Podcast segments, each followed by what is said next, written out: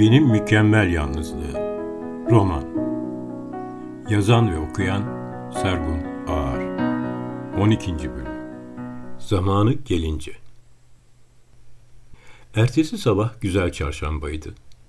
Kahvesini içerken garson kızın mesajı geldi.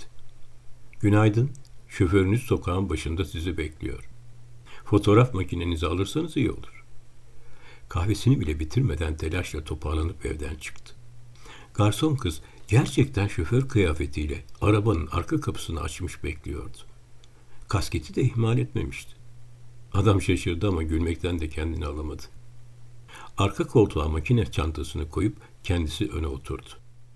Garson kız direksiyona otururken, gülmek size yakışıyor efendim. Bunu pek gülmediğim için söylüyorsunuz. Doğru. Kıyafetinizi pek uygun bulmasam da size çok yakıştığını söyleyebilirim. Hoşlanmayacağınızı biliyordum ama bu bir şaka. Şimdi sizin istediğiniz gibi daha piknik yapmaya gidiyoruz. Öyle mi? Bunu ben mi söyledim? Evet öyle talimat vermiştiniz. Siz gerçekten çok yaman bir kadınsınız. Zaman zaman kabalaşsanız da aslında siz de centilmen bir erkeksiniz. Güne böyle başlamak adamı neşelendirmişti. Nasıl bir yere gittiğimizi sormuyorum. Ama fotoğraf makinemi almamı söylemeniz bir ipucu olabilir. Haklısınız. Siz şimdi etrafı seyredin. Daha yoluna sapmışlardı. Az sonra bir kır kahvesine geldiklerinde çay molası verdiler. Çayları henüz gelmişti ki mor renkli bir araba kahvenin önünde durdu. Çok tanıdık bir arabaydı ve içinden kızın ayrıldığı kocası çıktı. Bu kez sakin bir şekilde onlara doğru geldi. Bir sandalye çekip masaya otururken kendine çay söyledi. Kurulmuş gibi konuşmaya başladı. İyi günler. Sabah sana bu adamdan kurtulursan arabayı tekrar verebilirim demeye gelmiştim. Ancak sen şu arabaya bindin ve ben de seni takip ettim. Bir araba kaybettim ama buraya geleceğini tahmin ettim. Nereden aklına geldiyse kıyafetin pek saçma. Şimdi söyle bakalım bu araba kimin? Kıyafetimden anlamadın mı? Beyefendinin arabası. Kendisi araba kullanmayı sevmiyor. Demek beceriksizin teki. Üstelik bana yazar diye yalan söyledin. Adam oraya girdi. Hayır, yalan söylemedi. Ben yazıyorum. Yakında romanım çıkacak. Görürüz bakalım. Ben edebiyat dünyasını yakından izleyen biriyim. O zaman edebiyat dünyasını izlemeye devam et ama lütfen bizi izlemeyi bırak. Olur ama bir şey sorabilir miyim? Sahi nereden buldun bu adamı? Yanına hiç yakışmıyor. Hele benden sonra. Aman ne demezsin. Herkes senin kadar yakışıklı olamaz elbet. Ama senin kadar da kaba değildir. Tamam tamam. Çayımı içer giderim. Ayrılmış olsak bile ben senin iyiliğini isterim. Bu adam sana uymaz. Görürsün iki gün sonra sıkılır bırakırsın. Yalnız yapamıyorum diyorsan bana dönebilirsin. Bu dediğimi de bir düşün. Diyerek kalkıp gitti. Arabaya bininceye kadar tek kelime etmediler. Adam niye uğradığını şaşırmıştı. Garson kız da ne diyeceğini bilemiyordu. Tekrar yola koyulduklarında göz ucuyla sürekli aynaya bakıyordu. Peşimizi bıraktı. Onun adına özür dilesem saçma olur değil mi? Özür dileyecek bir şey yok ki. Söylediklerinde haklı olabilir. Onu susturamadım. Kendinize haksızlık etmeyin. Siz o kadar hazır cevapsınız ki zekanıza hayran oldum. Onu bırakın da siz gerçekten roman yazıyor musunuz? Daha önce hiç söz etmediniz. Evet ama daha bitmedi. Lütfen aramızda bir sır olarak kalmalı. Bana garip geliyor ama bedenlerimiz ne sırlar saklıyor. Korkmayın sırrınız bende kalır. Ama çok da merak ettim. Bana gösterecek misiniz? Bitirmeden hayır. Sabırla bekliyor olacağım. Teşekkür ederim. Siz benim ilk sırdaşımsınız. Bunu sevdim. O zaman bir sırrımız daha var. Siyah saçlı. Onu ne zaman paylaşacaksınız? Adam irkildi. O gün ağzından kaçırdığına bin pişmandı. Bir süre yanıt veremedi. Garson kız merakla yüzüne bakınca zamanı gelince diyebildi. Zamanı gelince her şeyi öğreneceksiniz. Zamanı gelince demişti ama hayatında siyah saçlı varken o zaman nasıl gelebilirdi? Geceleri onunla doluydu. Bundan nasıl vazgeçebilirdi? Bu yozlaşmış dünyada onu ayakta tutan en önemli şey oydu. Her sorununu ona açıyor, her sorusunun yanıtını o veriyordu. Ve en önemlisi aşkı onunla yaşıyordu. Yaşama sarılan yanı oydu. Ne var ki garson kız hayatına girdikten sonra bazı şeyler değişmişti. Şimdiye kadar siyah saçlıya bundan tek kelime etmemiş, etmeye de çekiniyor, hatta korkuyordu. Çünkü garson kız onun gündüzleriydi. Ve bundan çok hoşlanıyordu. Sokağa çıkıyor, uzaktan da olsa insanlar arasında karışabiliyordu. Mahkumla ilişkisini bile besleyen oydu. Güçlü bir kadındı, yaşamını aydınlatıyordu. Bütün bunları siyah saçlıya nasıl anlatabilirdi? Kafası fena karışmıştı. Oysa garson kız hayatına girmeden önce böyle sorunları yoktu. Her şey daha kolaydı. Şimdi aynı soruyu garson kız için sormalıydı. Ondan vazgeçebilir miydi? Hayır. Kesinlikle hayır. Öyleyse bu başa çıkamadığı ikileme yaşamaya devam edecekti. Hayal ve gerçek gibi, gece ve gündüz gibi, ışık ve karanlık gibi. Biri baş döndürücü, diğeri güvenilirdi. Biri ulaşılmazın çekiciliği, diğeri elini tutabilmenin sıcaklığıydı. Peki kendisi neredeydi? Bu daha ne zamana kadar sürecekti? Şimdi bir karar vermesi gerekiyordu. Evet, artık yanıtını verebilirdi. Romanı bitirene kadar. Nihayet, nihayet kendi başına ne yapması gerektiğini biliyordu. Birkaç gün sonra öğle vakti yemeğe çıkmak üzereyken kapıdan içeri kim girdi dersiniz? Garson kızın ayrıldığı kocası. Ürkmüştü. Hemen tezgahın arkasına geçti. Sizinle biraz konuşabilir miyiz? Sakin bir ses tonuyla konuşursanız neden olmasın? Zaten öyle olmalı. Merak ettiğim şu. Karım sizde ne buluyor? Emin olun bunu ben de bilmiyorum. Galiba bunu kendisine sormalıyız. Ancak karım demeniz garibime gitti. İki konuda da haklısınız. Kimi kadınlar sorunlu erkeklerle ilgilenmeyi sever. Sanırım sizin de pek çok konuda yardıma ihtiyacınız var. Karımın size acıdığı için ilgilenmiş olabileceğini hiç düşündünüz mü? Çünkü siz zavallı bir erkeksiniz. Karımın benden sonra sizin gibi biriyle birlikte olması beni utandırıyor. Hala karım diyorsunuz. O bağımsız ve güçlü bir kadın. Bu onun hayatı ne isterse yapabilir. Artık sizin karınız değil, sizden ayrılmış. Ayrılmayı göze almak da bir başarıdır. Bana gelince yorumunuz doğru olsa bile bu bana acımasını gerektirmez. Ancak haklıysanız bir daha onu görmem. Bravo. İşte benim istediğim de bu. Çünkü onurlu bir erkek birlikte olduğu kadını kafede çalıştırmaz. Siz bunu onun meselesi yapabilirsiniz. Kendimde onun seçimlerine karışma hakkını görmüyorum.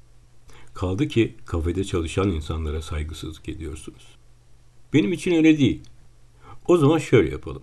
Siz kafede çalışmayı bıraktırırsanız ilişkiniz sürebilir. Ancak size acıdığı için birlikteyse bırakırsınız. İlki için bir şey diyemem ama ikincisi için varım. Pek anlaşamadık ama gerisi size kalmış. Benimle konuşmayı kabul ettiğiniz için teşekkür ederim. Rica etsem bu konuşma aramızda kalabilir mi? Bence de öyle olmalı. Bu onun için çok üzücü olur. Haklısınız. Hoşça kalın. Düşündüğünden daha uygar bir konuşma geçmişti ama şu acıdığı için yorumu çok acımasızdı. Bunun altından tek başına kalkacak gücü yoktu. Ne siyah saçlıya ne garson kızı anlatamazdı. Peki ya mahkum? En azından içini dökebilirdi. Arabayı kapatmadan yetişmeliydi. Geç kalmamıştı. Daha sırada birkaç kişi vardı. Canı bir şey yemek istemese de sıraya girdi. Mahkum tabağını uzatırken müsaitse konuşmak istediğini söyledi. Sokağın başındaki kahveye gidip beklerken karşı masada oturan çamaşırcılarla göz göze geldi. Adamlar yerlerinden kalkıp tam ona doğru hamle yapacakken mahkumun içeri girdiğini görünce tekrar yerlerine oturup sırtlarını döndüler. Mahkumun gözünden kaçmamıştı. Bu çamaşırcıların akılları başlarına gelmemiş daha. Onların ne işleri kaldı ki burada? Bilmem, ben de anlamadım. Galiba alıcı vazgeçmiş, dükkan yine kendilerine kalmış. Benim pek hoşuma gitmedi. Takma kafanı. Günün gelince hallederiz. De bakalım, nedir meselemiz? Kelimesi kelimesine anlattı olup biteni. Mahkum hiç sesini çıkarmadan sonuna kadar dikkatle dinlemişti. Bu iş bacımda biter. O ne isterse öyle olur. Yoksa siz iki erkek haybeye kürek çekersiniz. Bence sen duruşunu pek bozma. Kızın söylediklerine kurak ver yeter. Ya adamın dediği gibi benden sıkılırsa? Sıkılır. Sen kızın suyuna gitmezsen sıkılır. Akıllı bir şey o. Yani hayata bakışını değiştir diyorsun. Bak şimdi seninle benzer yanlarımız var ama benim bir tavrım var. Kendime yakıştırdığım bir tavır. Korkudan ötürü olsa da saygı görüyorum. Bunu bana hapishane hayatı öğretti. Ama seninki öyle değil. Sen iyi bir insansın. Kibarsın, saygılısın, dürüstsün, okumuş adamsın. Seninle boşuna arkadaş olmadım ben. Ancak benim görüşüm senin asıl meselen kendinle. Senin kendi hapishanenden kurtulman lazım. Alınma ama bizim bacı sıkılırsa senin bu duruşunla haklı çıkar. Önce şunu bilmeni isterim. Sana olan saygım korkudan değil. Özel bir insansın. Herkes senin yaptığını yapamaz. Benim saygım senin hayata bakışına.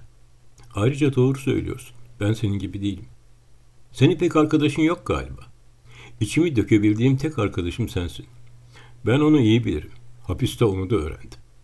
Seninkine arkadaşlık açlığı deriz. Pek sayılmaz. Bugüne kadar kendim istemedim. Doğrusunu diyecek olursam benim de pek arkadaşım yok. Sözümden çıkmayan adamlarım var. Ne var ki onlarla da seninle konuştuğum gibi konuşmam. Cinayetin var diye korkarlar senden. Bak ben ona cinayet demem. Hakkın yerini bulması derim. Mahkemede pişmanım dedim ama yalan söyledim. Hiç pişman değilim. O adamın ortadan kalkması lazımdı. Ben onu yaptım. Yoksa hayatımdan çıkaramazdım. Hayatından çıkarmanın başka yolu yok muydu? Yoktu. O güne kadar gözüme bir damla uyku girmedi ne gündüz ne gece. Çaresizdim. İnsan düşüncelerine söz geçiremiyor. Kızımın o hali gözümün önünden gitmiyordu. İlk kez o gece huzur içinde uyudum. Ama hayatından 12 yıl gitti. Ben onu öyle demem. Kendimi buldum derim. Fırtınalı bir havada denizin ortasındaydı. Küçücük bir teknede dalgalarla boğuşuyordu. Dümerin yerinden fırlamış, yelkenleri yırtılmıştı. Tekne alabora olmak üzereydi. Üstüne üstüne gelen dalgalardan korunacak gücü yoktu. Yine de kapkara bulutların arasında güneşi görünce umutlandı. Kendisi dalgaları yenip ilerideki ışıklı kara parçasına gidebilirdi. Başka seçeneği yoktu ama buna ikna olabilmesi için garson kıza ihtiyacı vardı. Sabahleyin kalkar kalkmaz ilk işi garson kızı aramak oldu. Ama telefonu cevap vermedi. Dükkana gittikten sonra da yarım saatte bir aradı. Bugüne kadar hiç olmamış bir şeydi. Kaygılanmaya başladı. Mahkuma gidip onunla konuşmalıydı. Telaşla dükkandan çıktı. Mahkum arabayı kapatmış gitmek üzereydi. Hayrola? Telefonu gösterip sabahtan beri telefonlarıma cevap vermiyor dedi. Telefonu kapalı olmasın. Hiç öyle şey yapmaz. Başına bir iş gelmiş olabilir mi? Evine gidip baktın mı? Hayır, gitmedim. Belki de kocasına dönmüştür diye düşündüm. Yok be, benim bacım öyle bir şey yapmaz. Ama adam bana dönebilirsin demişti. Desin, dönmez ona. Hadi gidip eve bakalım. O sırada telefonu çaldı. Kız arıyor diye heyecanla telefonu çıkardı. Arayan polisti. Arabasının plakasını söyleyip sahibi siz misiniz diye sordu. Evet dedikten sonra polis arabasını kullanan bir bayanın sahil yolunda kaza yaptığını, kendisinin hastaneye götürüldüğünü, arabanın otoparka çekildiğini söyledi. Hangi hastane olduğu konusunda bir bilgisi yoktu. Mahkum hemen telefonunu çıkarıp talimatlar yağdırdı. Ardından hadi biz de hastanelere bakalım. Birinde buluruz elbet diyerek hızla yürüdü. Belli etmemeye çalışıyordu ama mahkum da en az onun kadar endişeliydi. İlk baktıkları hastanede yoktu. Oradan çıktıkları sırada hangi hastanede olduğunun haberi geldi. Apar topar o hastanenin aciline gittiler. Evet oradaydı ve ona bakmış olan doktor geldiğinde şuurunun kapalı olduğunu, tedbiren yoğun bakıma aldıklarını, sabahı beklediklerini, çabuk atlatacağına inandıklarını söyledi. İkisi de şaşkına dönmüştü. Beklemekten başka yapacakları bir şey yoktu. Mahkum yine telefona sarılıp arabanın hangi otoparkta olduğunu öğrenmelerini istedi. Hastanenin karşısındaki küçük parkta beklemeye başladılar. Bir saat geçmedi ki otoparkın nerede olduğu bilgisi de geldi. Gittiklerinde otopark görevlisi arabanın yerini gösterirken sahil yolunda bariyerlere çarpmış dedi. Arabanın sağ yanı fena durumdaydı. Camları kırılmış, kapılar göçmüştü. Ön cam yerinde yoktu. Mahkum. Benim tahminim kızın arabasını sıkıştırmışlar, o da kaçmak isterken bariyerlere çarpmış. Öyle magandalar vardır. Bayan sürücüleri sıkıştırmaktan zevk alırlar. Bana öyle bir iş gibi geliyor. Otopark görevlisi de mahkuma katıldı. Bana da öyle geldi abi. Dümdüz yol. Bayağı da geniş. Durup dururken kadın niye bariyerlere vursun? Fotoğrafçı arabanın halini görünce ümitsizliğe kapılmıştı. İnsan bu arabadan nasıl sağ çıkar? Mahkum sakindi. Sol tarafta bir şey yok ki. Hem doktor atlatacağına inandıklarını söylemedim. Sabahı beklemekten başka yapacağımız bir şey yok.